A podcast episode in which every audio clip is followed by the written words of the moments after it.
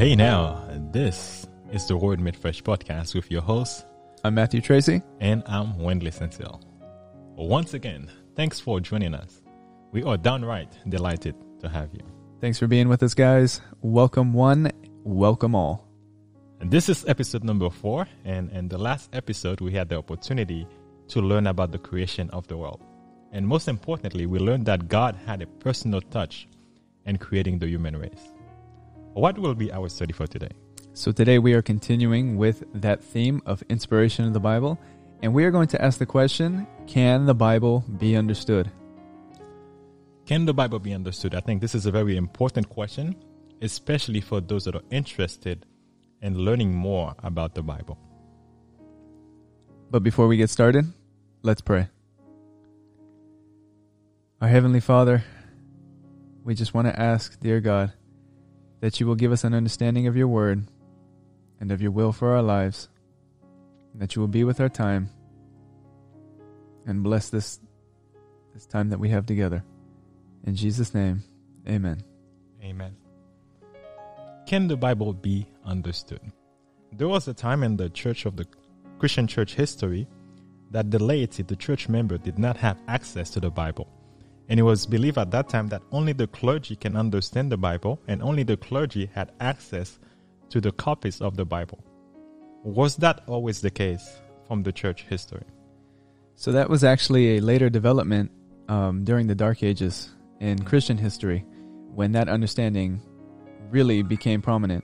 But in the earliest years of the Christian church, that was not the understanding. So this understanding that only certain people can understand the Bible was actually simply during the Dark Ages.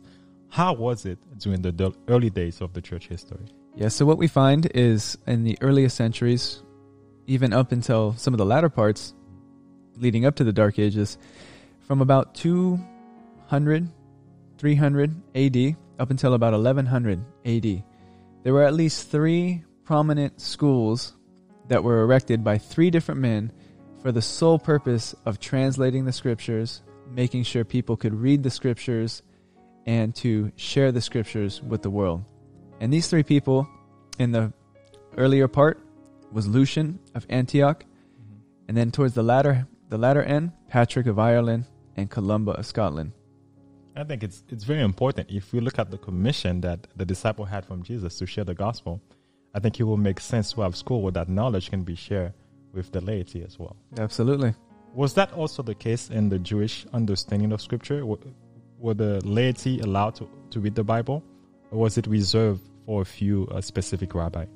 So we actually find that the Jews also had a similar model where they had schools. They were called schools for the prophets, or schools of the prophets. In 1 Samuel chapter 10 and chapter 19, as well as in 2 Kings chapter 2, we read about these schools. And I think that's amazing to know that even in the Jewish understanding, there was this idea, this concept that the Bible was for everyone.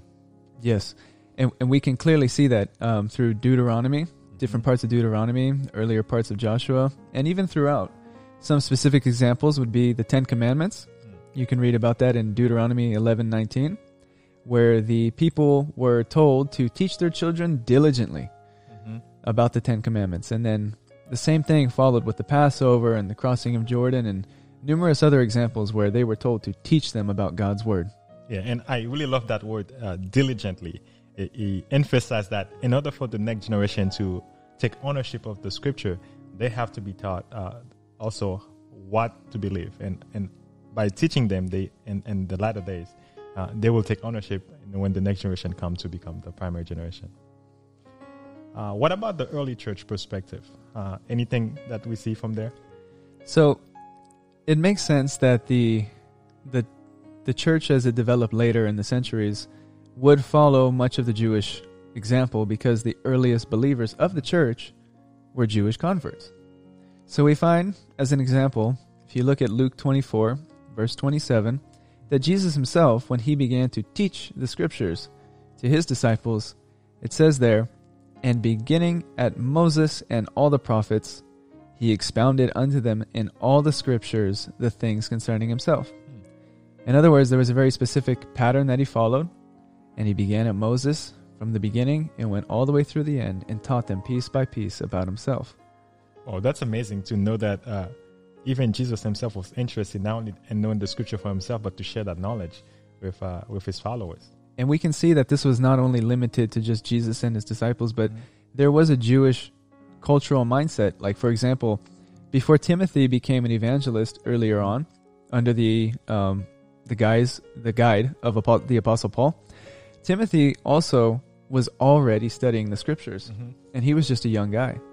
And so Paul, he admonished him further to study to show himself approved unto God. Mm-hmm. Yeah, I love that passage. I think in 2 Timothy chapter 2, verse 15, where he tells him, hey, study to show yourself approved, a workman that need not to be ashamed. In the sense that not only do you have to have a surface knowledge of the Bible, I want you, Timothy, to actually understand the Bible for yourself to the point that where you can share it as well. That's a good point, yeah.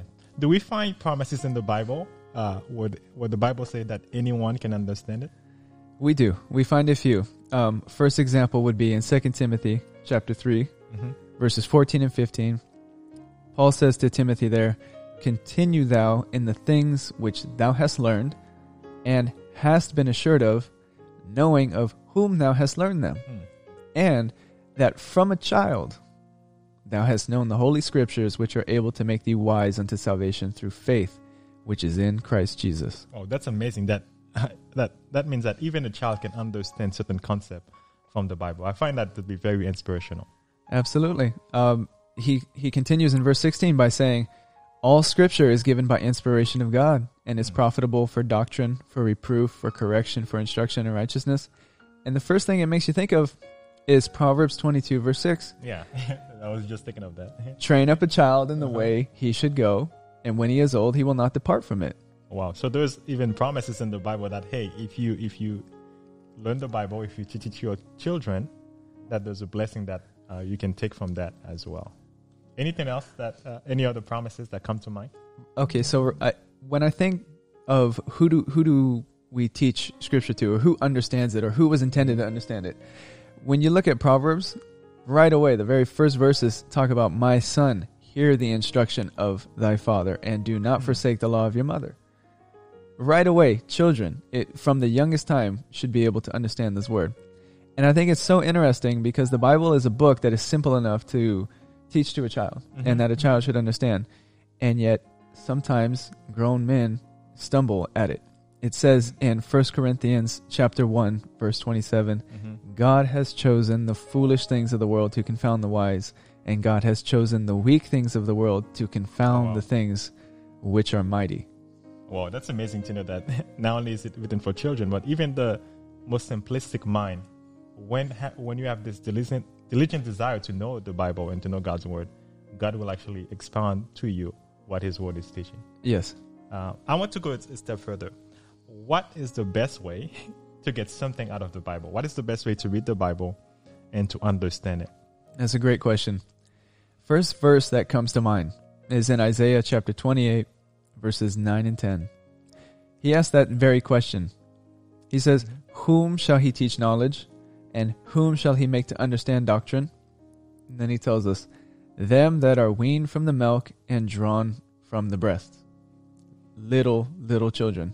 So the teaching we see really begins right away. And then he says, here's how you teach them. This is how we learn. "For precept must be upon precept, precept upon precept, line upon line, line upon line, here a little and there a little." So there is this aspect of comparison and finding themes that are related and placing precept upon precept, even comparing scripture to scripture. Is that what I see in this text? That's exactly it. I think the first thing that we can say is that we need to understand as it reads first. In other words, it says what it means and it means what it says. Wow. Simple enough. They actually have a term for this in the scholarly community. It's called Aristotle's Dictum. And what that basically equates to is that when any text is presented, especially one from antiquity, when it is presented, it's to be looked at as a witness in a court of law, and it testifies for itself. If you were to put a witness in a courtroom today, and the witness testifies and says his testimony, you cannot have the prosecutor turn to the witness and say, "He said that, but he really meant X, Y, and Z." No, the testimony has to stand for itself. The testimony, and in this case with the Bible, it does stand for itself. And so we should take it first and foremost as it reads and understand that it says what it means and it means what it says. This reminds me of a story in the book of Luke where Jesus had to share with his disciple about himself. Do you know that story? I think it's in Luke 24, where Jesus was sharing with his disciple about himself and why they should believe in him. Yeah, and we started to read that exact story, where when Jesus began to expound to them everything that was written there, from Moses all the way into the end. And so we actually find that towards the end of that story, he says, "These are the words which I spake unto you while I was yet with you, that all things must be fulfilled which were written in the law of Moses and in the prophets and in the Psalms concerning me." And then it says, he opened their understanding that they might understand the scriptures. Yeah, that's amazing. I love it. Even though Jesus was the Messiah, they didn't say, "Hey, I did a miracle." But he went to the Bible, to the book of Moses, and showing them from the scripture, comparing scripture to scripture, about his role and his story. I do want to ask a question. Do we have to know Greek and Hebrew to fully understand the Bible, or to understand the Bible? That is a good question. Many of you out there might hear this, and we've heard it ourselves a few times, that you need to understand the original languages to be able to really understand the Bible. So I think while there may be some value to that, right, there's some validity to that, you know. We also have concordances for that. We don't necessarily need to speak it, but we can look it up in a... Like the Greek reference, G something, H something. Yeah, Strong's references and all that. But on a simpler note, primarily, I think when you realize that the Bible is dealing with images and concepts and ideas more than with words themselves, you will actually have a better and easier time understanding the Bible. For example, in Revelation chapter 1 and verse 19, he says this, God says this to John. He says, "Write the things which thou hast seen, and the things which are, and the things which shall be hereafter." So everything that he conveyed was about what he saw. He didn't give him word for word dictation. Here's what you need to say. You know? So we're saying that the Bible is simple enough that given a good translation, that people can actually understand and allow the concept itself. Absolutely. And if we needed to understand the original tongues of the Bible to begin with, that would defeat the whole point of a translation anyway. That's true. Now, speaking of interpretation and translation, I know we made a reference earlier to the book of Isaiah. But I want to dig a little bit deeper into this field. How do we interpret the Bible, and how do we understand it? All right. So we kind of touched on it earlier.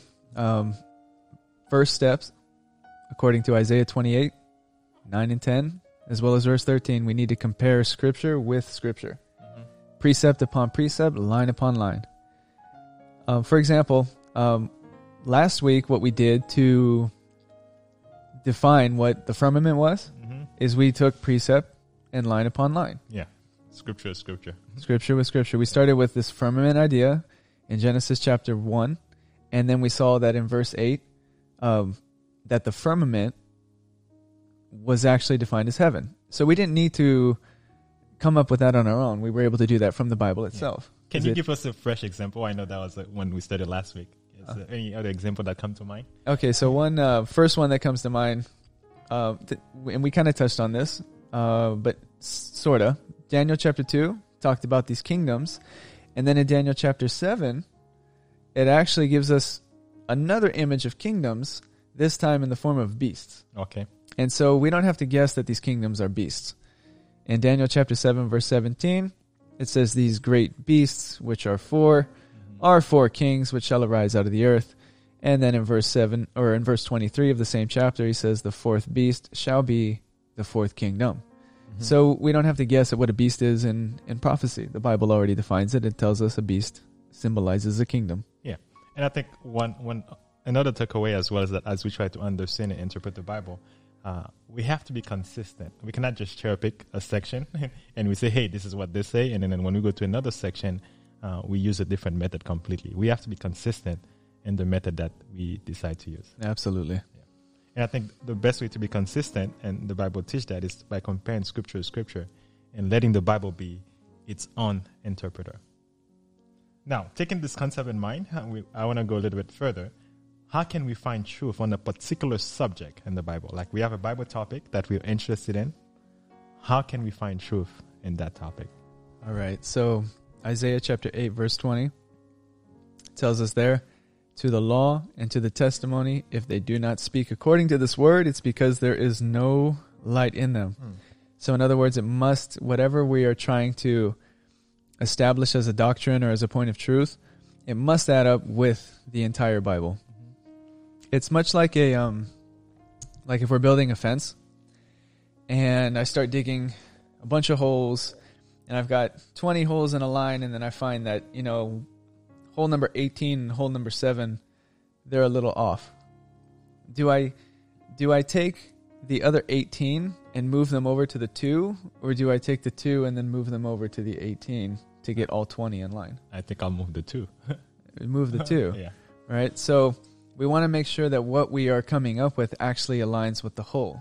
Makes sense. Can you give us a practical example, a practical approach on how to study? So it's simple. Take a topic, whatever you want to do. You can do anything. Mm-hmm. Anything. Yeah. Mm-hmm. Okay. Salvation, right? Resurrection or resurrection. Pick a topic. You know, stuff about the creation, all that. Secondly, use a Bible search tool. It's a lot easier if you can get one. Mm-hmm. And then just plug in keywords and find all the verses that you can that are related to that topic. And then start with the verses. This is probably the key thing in all of this. Start with the verses that are the most obvious. Mm-hmm. Start with the things that clearly say one thing. And if you find something else later on that seems to say something different, go a little bit deeper into those verses and figure out, what is it saying? How does it actually harmonize with the whole? And then from there, when you have made sense of it and you find that harmony, because the Bible will harmonize, mm-hmm. then you can say you have a doctrine. Yes, and I love this idea that compare scripture to scripture and understand that the Bible itself harmonized as well. There's a promise I really love in the Bible. I think it's in the book of John chapter 7, verse 17. And I believe it's a powerful promise that for anyone that is interested in learning the Bible, there's this promise that if you are willing to know the Bible, that God himself will help you. That's it. You shall know if this is the truth. You know, whether the doctrine that you are studying, whether it be of God or whether it be someone's interpretation. Yeah. As well. And that implies that you got to go and do it. Yeah. Right? That's the bad news, I guess. It can be good news if you're interested. Right. Yeah. So if you don't seek, you will not. You will not find. You will not find. Any other scriptures that come to mind that you want to share? So I think one of the more popular ones for sure is Acts chapter 17, verse 11. Mm-hmm. This is about the Bereans, and these guys were. It says that they were more noble than those in Thessalonica, and that they received the word of God with all readiness of mind, and search the scriptures daily, whether those things were so.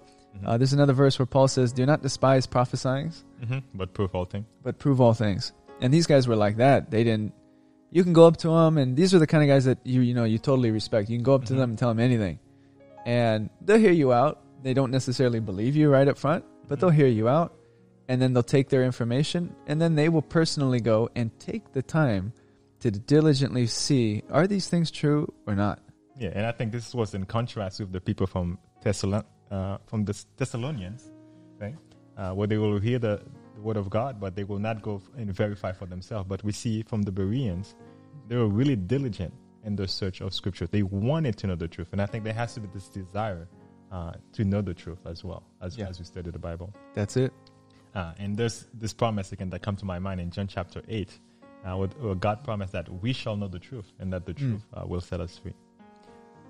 I want to ask that if the Bible is somewhat easy to understand, why is there so many interpretations, so many denominations coming from the same Bible? Okay. Yeah, so it kind of goes back to the whole fence post analogy. You are going to come across verses that are very obvious on a particular topic, and you're going to come across a small handful that seem to be saying something totally different. Mm-hmm. And it's like Peter said about Paul's writings. The Apostle Peter, He actually said this in chapter 3, verse 16 and 17 of his second epistle. He said, as also in all his epistles, speaking about Paul's epistles, he says, there are some things hard to be understood, which they that are unlearned and unstable rest, as they do also the other scriptures, unto their own destruction. He says, ye therefore, beloved, seeing you know these things before, beware, lest you also, being a led away with the error of the wicked, fall from your own steadfastness. So he's letting us know, while you're studying and you're trying to figure these things out, hey, there are some things that are going to be hard to understand. Yeah, and I think that's the cleverness of the Bible, and it even proved that it's inspired. Yes, a child can understand it, but a scholar can go into deep study and into deep knowledge. Yeah, that's a good point. Yeah, and if Peter admits that, hey, there are some part of the Bible that are hard, what are some of the implications of that for us? Okay, well, yeah, the first thing is it does not mean that they are impossible to understand. So they are hard to understand, but they are not impossible to understand. Yeah. Hard, but not impossible. That's good. Yeah. So the implication there is you got to put more time in. That's at least one. The diligence aspect we talked about. You have to be diligent. And there are different ways of interpreting the Bible, too, from the way that from church to church. You know, certain people are interpreting things differently. Sometimes people want the Bible to say something it's not saying. Yeah, and so got it. That's how we get a totally different understanding of things. Makes sense. Right? So even the lenses, the approach that you take, understanding like how you come to study the Bible will affect the outcome of it as well. Absolutely. Wow, that's good to know. Definitely. I mean, if you think, again, it kind of goes back to the whole creation thing we were talking about. Mm-hmm. And I think one thing that comes to mind as well is that as we study the Bible, sometimes, let's say I study the Bible and then I stop studying, and then, you know, the generation that come after me, they decide either to continue or to stop. And we see sometimes what happened in the history of the church is that some people will study the Bible, and then the time will come where the next generation will not continue. They don't want to go any further. And what is the impact of that is that ultimately the beliefs changes from the one that stopped and the one that continues. Yeah, right. Study. What is one lesson that you can take? Let's say with all this different understanding, many interpretation, what is one lesson that you can give away to someone that, hey, I want to know the truth. I don't want to be confused. Okay, well, I think that the whole point, at least, that we can take away from all of this is that you do want to live up to what you do know. Let's just start with there. If you are searching and you are trying to find answers and you find an answer and it's a very clear one, then stick with that starters. And if you are confused on a certain point, hey, again, it's okay to be confused. Got it. So you don't have to know understand all the Bible at once. That's what you're saying. It goes back to that whole thing. It's better to know a little bit and apply it than to understand everything and then not use it at all. Oh, okay. Right. Makes sense. So it says, like, for example, in Romans 14:5, let every man be fully persuaded in their own mind. It doesn't mean that if somebody comes to you with a different idea, you don't have to hate them for it. You don't have to argue with them, any of that stuff. But let them be persuaded. And should they be true in their efforts and we be honest, well, then eventually God will see to it that he will lead us into the right understanding of his word. Makes sense. Yeah. There's a warning in the book of Revelation, and he talks about adding to the Bible or taking away from the Bible. And I understand that as we're trying to learn the Bible, we want to ask, you know, the question that we want to ask. But how do we make sure that we're not adding or removing that from the Bible? And does this concept of adding to the Bible only applies to the book of Revelation? Okay, so it's one thing to mistakenly understand something than to make the Bible say something that it's not. Okay, that's an that makes sense. Right? So, you know, we want to make sure as best as we can that we are actually trying to understand it, not making it say something different. If we try to make it say something different, that would be adding to it. And then there's quite literally, if we're taking away from it, withholding information, or in some cases, people that were writing the things would actually take verses out. Oh, wow. Right? Mm-hmm. So we know, too, that this is, as far as whether this is limited to the book of Revelation itself, this same injunction appears at least in one other spot in the Old Testament.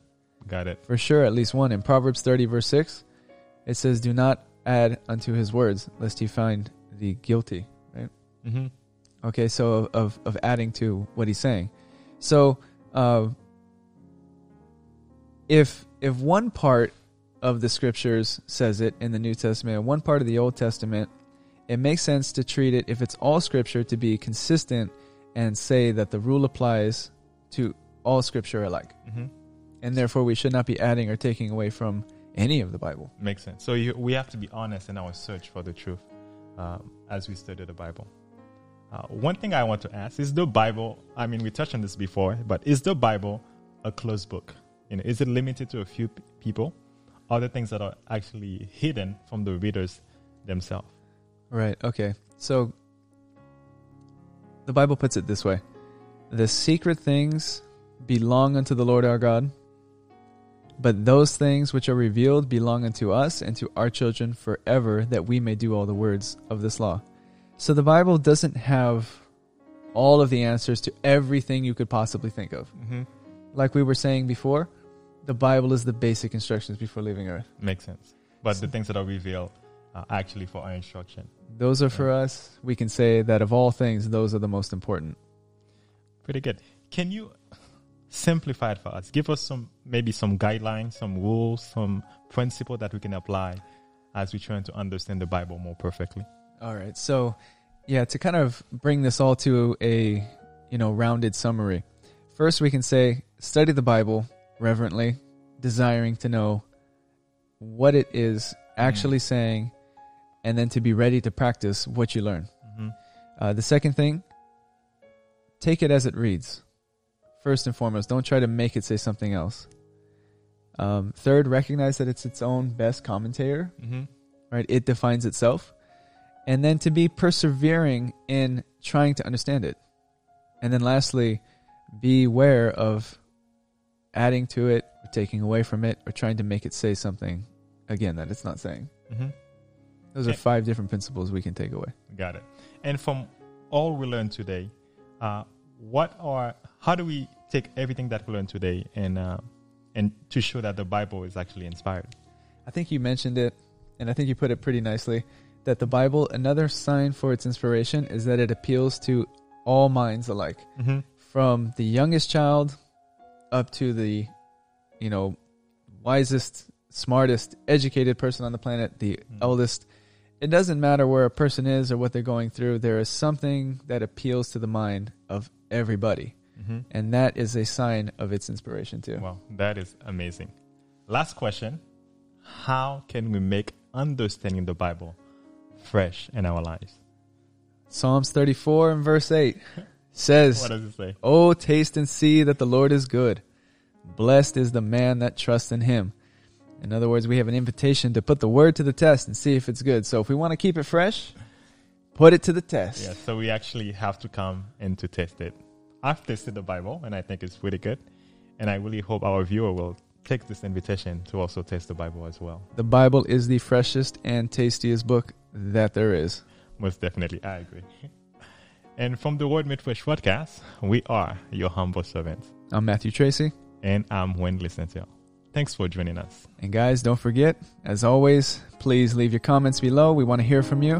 Like the video, subscribe, and share with those that you feel and need a blessing. Join us next time. Stay fresh.